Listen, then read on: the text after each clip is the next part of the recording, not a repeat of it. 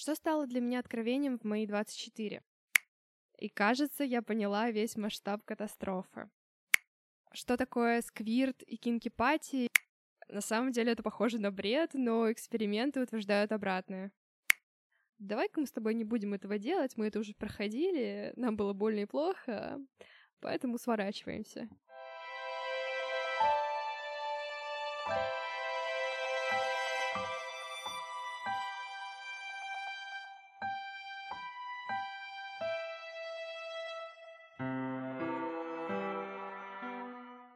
Привет! Меня зовут Лера Плошкина, и это подкаст «Спроси себя почему».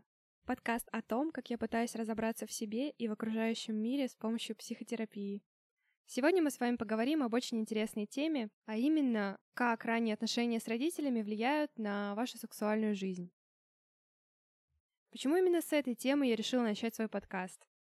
Все просто. То, что эта взаимосвязь есть, меня очень сильно удивило. Вообще, я считаю себя человеком довольно необразованным в сексуальном плане. Что такое сквирт и кинкипати, я узнала буквально пару месяцев назад благодаря очень крутому подкасту «Это разве секс?». Кстати, вам рекомендую послушать. Я росла в среднестатистической семье, где было не принято разговаривать о сексе, где это считалось постыдным, если обсуждалось, то только в негативном контексте. Поэтому до недавнего времени мой уровень секс education болтался где-то в районе нуля.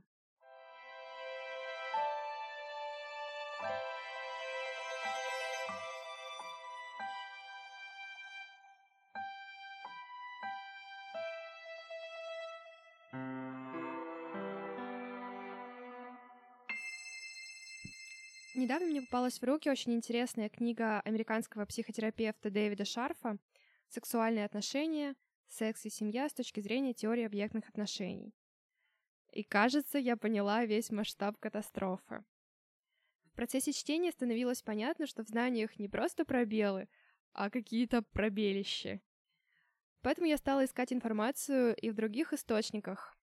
Подкасты, статьи, как научные, так и просто в журналах, а также другие книги по психотерапии. Что стало для меня откровением в мои 24? Оказывается, партнерство мать-дитя аналогично партнерству взрослого человека и его сексуального объекта. Время процитировать Фрейда. Ребенок, сосущий грудь матери, становится прототипом любых любовных отношений. Нахождение объекта, по сути, является его повторным обретением – этот цитата из книги «Три очерка по теории сексуальности». Погодите, а получается, что когда я даже не осознавала себя человеком, я уже имела какое-то возбуждение, которое пыталась удовлетворить посредством своей матери? На самом деле это похоже на бред, но эксперименты утверждают обратное. Связь ранних привязанностей младенца и его сексуального развития была продемонстрирована в классической серии экспериментов — который проводил ученый Харри Харлоу. В чем, собственно, состояли эксперименты ученого? Харри Харлоу изолировал новорожденных детенышей обезьян от их матерей в отдельную клетку. В эту клетку он установил проволочную конструкцию, напоминающую взрослую обезьяну. В эту конструкцию он э, вмонтировал бутылочку с обезьяньим молоком. В эту же клетку он поместил э, плюшевое чучело, очень похожее на взрослую обезьяну – но уже без встроенной кормушки. Ученый заметил, что детеныши отдавали предпочтение плюшевой матери, а к проволочной матери подходили только утолить голод. Если детеныш оставался в клетке наедине с проволочной матерью, то он впадал в тревожное состояние, дрожал, сжимался в комок от страха.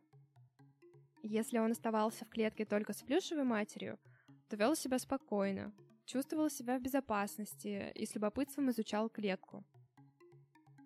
При попытке разлучить детеныша с плюшевой матерью он отчаянно цеплялся в нее и визжал. Удивительно, но выросшие в таких условиях детеныши были абсолютно не способны к сексуальному контакту. Выросшие в изоляции самки не подпускали к себе самцов и не спаривались с ними, а самцы, в свою очередь, не вступали в связь с другими самками. Благодаря серии таких экспериментов Харлу удалось доказать важность тактильного контакта матери и ребенка. До этого считалось, что привязанность младенца к матери обусловлена тем, что мать э, — это источник питания. а также удалось доказать влияние отсутствия такого контакта на будущую сексуальную жизнь. После осмысления такого эксперимента невольно начинаешь задумываться, что любой мискоммуникейшн в младенчестве между тобой и матерью а, мог негативно сказаться на твоей текущей сексуальной жизни.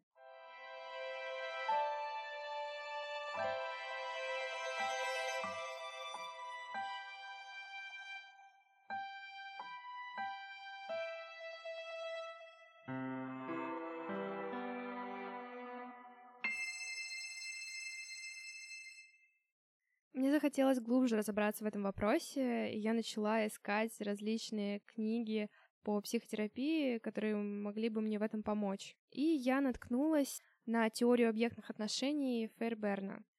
Фейрберн — это шотландский психоаналитик. Он родился, учился и работал в Эдинбурге. Он создал теорию объектных отношений, суть которой в том, что психика состоит из внутренних объектов. Внутренние объекты это психические и эмоциональные образы внешних объектов, например, близких людей, ставшие частью внутреннего мира человека. Изначально ребенок рождается с недифференцированным эго. Эго — это та часть человеческой личности, которая осознается как «я» и находится в контакте с окружающим миром посредством восприятия. Эго его находится в беспомощных и зависимых отношениях с матерью. Ну, в принципе, понятно. А, но мать — это не идеальный объект, и это фрустрирует ребенка. Фрустрация — это состояние, когда человек, сталкиваясь с препятствиями, не может достичь своих целей, удовлетворить желание или потребность. Чтобы защититься от тревоги, вызываемой фрустрацией, эго расщепляется и подавляет два аспекта матери. Первое — часть возбуждающая потребность, и второе — часть ее отрицающая. А, Фейерберн называет первую часть либидинальной, вторую антилибидинальной. Вот, в итоге мы получаем э, эго, состоящее из трех частей. Либидинальное, антилибидинальное и центральное эго. В общем, э, я не психотерапевт, поэтому могу немного ошибиться в терминах, так что не судите строго. Вот. Под центральным эго понимается сознательная часть психики, а остальные части и связанные с ними объекты — это вещи, которые отделяются от сознательного опыта за счет подавления. И удивительно, что отщепленные объекты практически не изменяются с течением времени. Они сохраняют свои инфантильные примитивные качества вне зависимости от более позднего опыта человека. При фрустрации или возбуждении в близких отношениях уже во взрослой жизни эти отщепленные объекты во многом определяют наше поведение.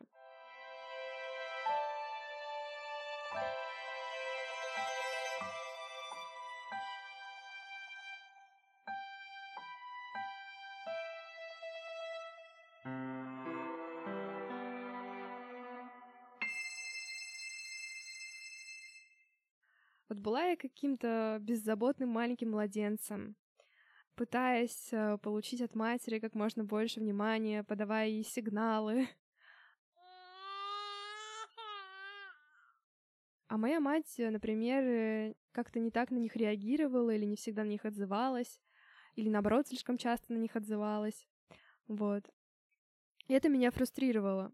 И я начала подавлять в себе часть которая как раз-таки возбуждала во мне потребность там подавать маме сигналы, просить ее внимания, любить, теплоте и так далее. Вот, соответственно, это сохранилось в моей голове. Я повзрослела, и теперь внимание мне нужно уже не от мамы, а от а, какого-то другого объекта. Соответственно, моя вот эта вот обиженная в детстве часть говорит мне, слушай, Зачем нам просить о, каком, о каком-то внимании, зачем нам э, подавать какие-то сигналы? Давай-ка мы с тобой не будем этого делать, мы это уже проходили, нам было больно и плохо, поэтому сворачиваемся.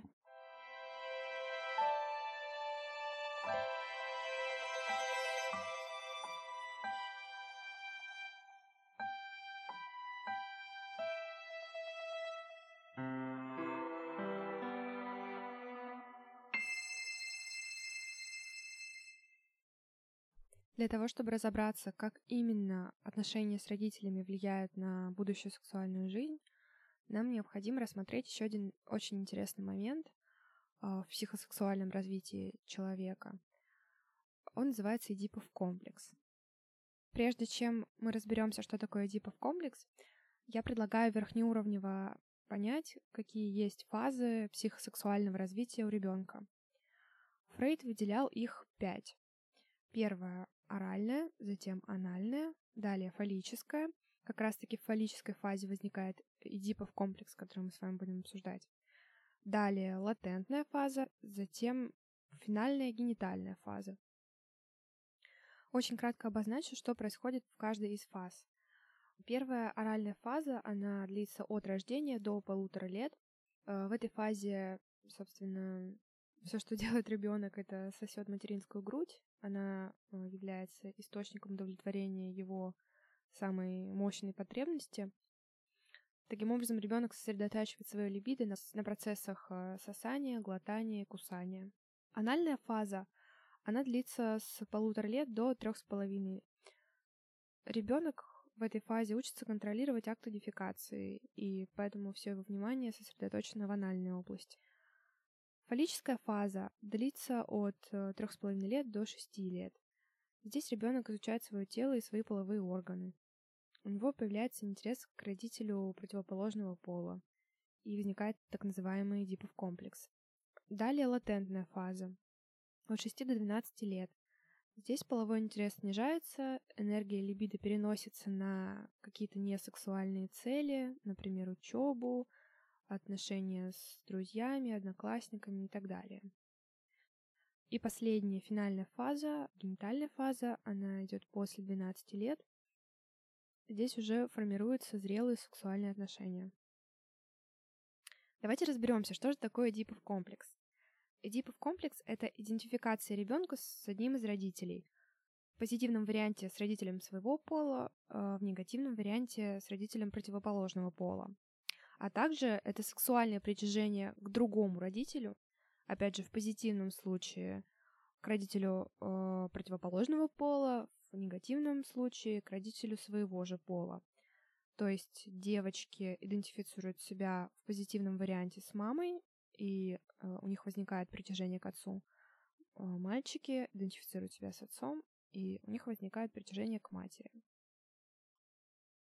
Название этого комплекса основано на древнегреческом мифе о царе Эдипе. Э, Эдип, вопреки своей воле и не ведая того, убивает своего отца Лая и женится на своей матери Иокасте. Давайте разберемся, как протекает Эдипов комплекс у мальчиков и у девочек. Здесь мне на помощь опять приходит книга Дэвида Шарф. Значит, начнем с мальчиков. А, в возрасте от 3 до 5 лет э, мальчики начинают проявлять к матери либидинальный интерес, а в отце видеть соперника за внимание и любовь матери. Мальчик может завидовать отцу, испытывать страх, гнев, помышлять о том, чтобы убить отца. Однако, несмотря на это, он продолжает его любить и идентифицировать себя с ним. В негативном варианте дипового комплекса мальчик начинает испытывать э, либидинальное притяжение к отцу э, и ненавидеть мать, а также идентифицировать себя с ней. А как это происходит у девочек? У девочек эдипальное развитие более сложное, так как им с матерью необходимо переключиться на отца, то есть изменить либидинальный объект. Получается, что девочкам нужно идентифицироваться с матерью – но при этом отказаться от нее как от либидинального объекта. У мальчиков все проще, эти объекты изначально разделены. Первичным объектом для мальчиков является мать, а она им же и остается, а у девочек мать меняется отцом. К сожалению, здесь э, все дается в терминах гетеросексуальных отношений, и какие-то гомосексуальные, бисексуальные истории здесь рассматриваются в виде каких-то отклонений. А, к сожалению, раньше было так, но мне кажется, что сейчас наше общество меняется, а, реалии трансформируются, и подобные истории должны уже рассматриваться как норма. Помимо негативного и позитивного эдиповых комплексов, также есть еще инвертированный эдипов комплекс. Это когда, например, мальчик испытывает притяжение к отцу, но при этом идентифицирует себя с ним же. И относительно девочки то же самое. Узнав, что такое дипок-комплекс, мне сразу же захотелось почитать какие-то реальные истории, понять, как это все происходит в жизни, а, но я столкнулась с тем, что очень сложно найти какую-то информацию о клинических случаях на просторах интернета. Все, что мне удалось найти, это книги, где психотерапевты, кто-то анонимизируя, кто-то не анонимизируя, описывает э, клинические случаи. Мы рассмотрим два примера. Один из книги, а другой реальный. Мне удалось найти человека, кто согласился поделиться с нами своей историей об Эдиповом комплексе. Правильнее сказать комплексе Электры. Так называют Эдипов комплекс, когда речь идет о девочках, а именно о влечении дочери к отцу или матери. Девушка уже во взрослом возрасте вместе со своим психологом смогла проработать проблему, связанную с этим комплексом, что позволило отношениям в ее семье стать более гармоничными. С таким понятием, как Эдипов комплекс, я впервые познакомилась год или несколько лет назад, встретившись со своим психологом. Дело в том, что когда я была маленьким ребенком в возрасте около двух-трех лет, а, был период в моей жизни, когда моя мама отдалилась от меня, испугалась меня. И в этот момент мой папа очень сильно сблизился со мной и взял на себя, не сказать, что обязанности матери, но он меня контейнировал, как должна делать мама, он меня успокаивал, как должна была делать мама в тот момент. У нас возникла какая-то нерушимая связь. Я думаю, что это произошло именно тогда. На протяжении всей моей жизни в моей семье постоянно возникали ситуации, что я общалась со своим отцом намного больше, чем со своей матерью. Моя мама очень сильно ревновала меня к нему. Даже когда вроде как не было повода, и мы не понимали, почему она так завелась, скажем так, все время возникали ситуации очень какой-то сильной боли с ее стороны. Год назад я пришла к психологу, Наверное, спустя 2-3 месяца мы начали копать эту историю. Когда я пришла к психологу, я не осознавала, что происходит в моей семье. Почему мне с папой интереснее, чем с мамой. Последний раз, когда я приехала к своим родителям в гости, а, я поняла, что я больше не хочу разговаривать с папой, как раньше. Раньше я чувствовала, что мой отец мой кумир, и все, что он произносит, это то, что нужно слушать, и то, что мне хочется слушать. Я слушала его рассказы даже о самых неинтересных вещах с открытым ртом. Думала о том, какой же он интересный мужчина, и где же мне бы встретить такого же в своей жизни. Когда я приехала последний раз к своим родителям, я поняла, что я больше не хочу слушать его рассказы. Они не кажутся мне интересными. И мне кажется, это был период, Впервые, когда моя мама не ревновала меня к моему отцу, я начала более близко общаться со своей мамой. А сейчас я спокойно могу сказать своему папе, что я не хочу слушать про это. Мне не нравится эта тема.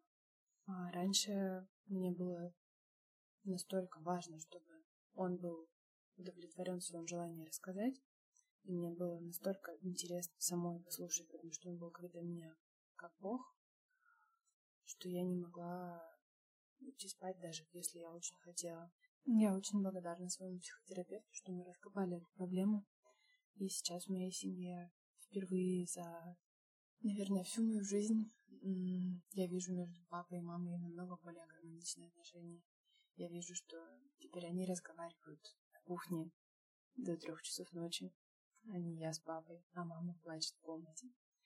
И это очень здорово, очень приятно. Очень приятно осознавать, что отдалившись от своего отца, я одновременно и сблизилась с ним. Я понимаю, что я могу ему сказать, чего я хочу, чего не хочу. Это то, чего я раньше не могла позволить себе. Спустя год работы над этой проблемой, я чувствую, что сейчас моя жизнь очень сильно поменялась в лучшую сторону. Вот так вот девушка благодаря психологу смогла разобраться в себе и помочь своим родителям нормализовать отношения. Теперь перейдем к другому примеру. Он взят из книги Дэвида Шарфа. Э, так называемая миссис Л была не способна испытывать оргазм, и вообще ее не волновало, испытывает ли она возбуждение при сексуальном контакте с мужем или нет. У ее мужа-адмирала были трудности, связанные то с преждевременной эякуляцией, то наоборот, с ее задержкой. Миссис Л выбрала его себе в мужья за его надежность и устойчивость. Он был противоположностью ее повеса отца, который не мог содержать семью после того, как погрузился в депрессию и лишился всех своих денег. Но особенно сильный гнев и амбивалентность у нее вызывала мать, у которой после этой семейной катастрофы раз развелась удушающая привязанность к ней. Ее мать была танцовщицей из Южной Америки. В Нью-Йорке она чувствовала себя одиноко и изолированно, в результате чего сильно привязалась к дочери.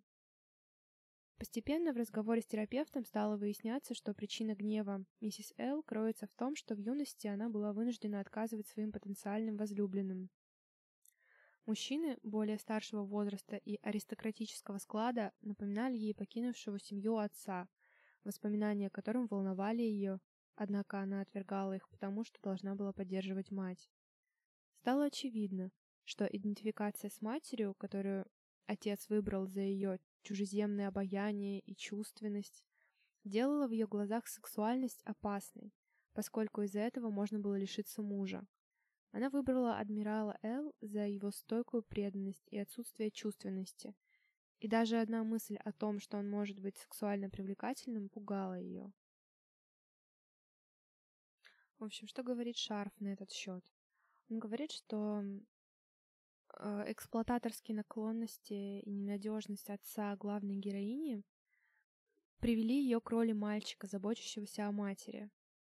Главная героиня мечтает о чувственном мужчине, однако под гнетом антилибидинальной матери не может принять в качестве такового даже своего мужа, который сам хотел бы быть более сексуальным, сексуально активным. В юности она придумала, как решить эту проблему и впоследствии вернулась к своему решению – она отказалась от сексуальности и вступила в связь с мужчиной, наделенным материнскими чертами. Можно высказать следующее предположение. Проходя фаллическую стадию, э, она частично идентифицировалась с мальчиком и теперь воспринимала своего мужа как воплощение хорошей матери, и поэтому он никак не мог превратиться в угрожающего мужчину. Для объяснения этого примера нам нужно обратиться к взглядам Умберто Нагеры – который подробно исследует базовый тезис Фрейда о том, что маленькая девочка изначально ведет себя как мальчик. Нагира утверждает, что в возрасте до трех лет девочка ведет себя скорее как маленький мальчик и идентифицируется с ним. То есть вначале она действует э, как мальчик, в качестве объекта любви выбирает мать. Затем, после трех лет, она переходит к женской позиции, характеризующейся больше чувствительностью и теперь ее любовь становится адресована отцу. Раньше я думала, что воспитание детей — это очень сложно. Теперь я понимаю, что это просто очень сложно. Как сделать так, чтобы Эдипов комплекс протекал без всяких проблем? Как быть э, почти идеальной матерью? Теперь у меня появилось еще больше вопросов, чем было до этого. Но, тем не менее, эта информация помогла мне немного разобраться со своими личными проблемами, вспомнить свое детство, проанализировать, что было в моем случае. И скажу так, э, это дало мне больше понимания себя. Спасибо большое, что дослушали этот выпуск до конца. Я надеюсь, вам было интересно. Мне очень важна ваша обратная связь, поэтому оставляйте отзывы на любых подкаст-платформах, где есть мой подкаст — пишите комментарии, э, ставьте оценки. Ну и подписывайтесь на телеграм-канал. Ссылка в описании к выпуску. До встречи!